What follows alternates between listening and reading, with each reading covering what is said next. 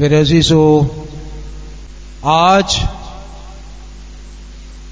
हम इस शुक्रगुजारी की इबादत में खसूसी तौर पर अपने अज़ीज़ भाई चौधरी नादर,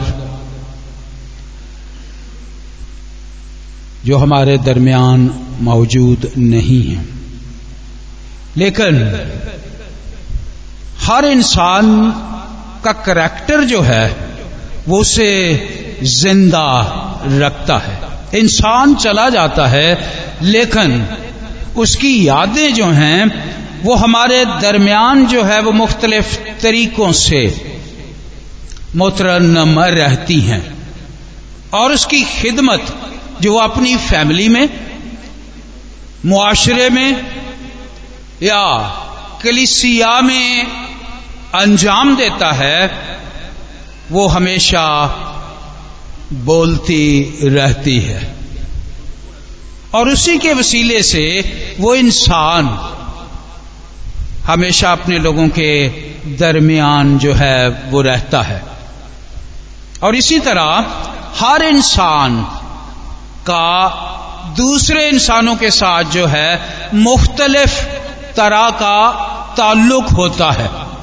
मुख्तलिफ़ रिश्ते हैं। उन रिश्तों की बिना पर उनकी मोहब्बत और उनका प्यार और उनके तल्लकात जो है, वो उसवार होते, बढ़ते और हमेशा उनके साथ रहते हैं। आज भी हम इस सेशन में अपने अज़ीज़ भाई चौधरी नादर मसीह की खिदमात के बारे में, उनकी पर्सनल लाइफ उनकी कलिसियाई ज़िंदगी, उनकी खिदमात जो है, उनके बारे में तस्करा करेंगे। उन यादों को जो है, वो अपनी इस कलिसिया में जो है, वो बांटेंगे, ताकि वो खिदमात जो वो इस ज़मीन पर करते रहे, खुदावन जो है, उनके खानदान के वसीले से, इस कलिसिया के वसीले से जो है, उसे जारी हो सारी रखे।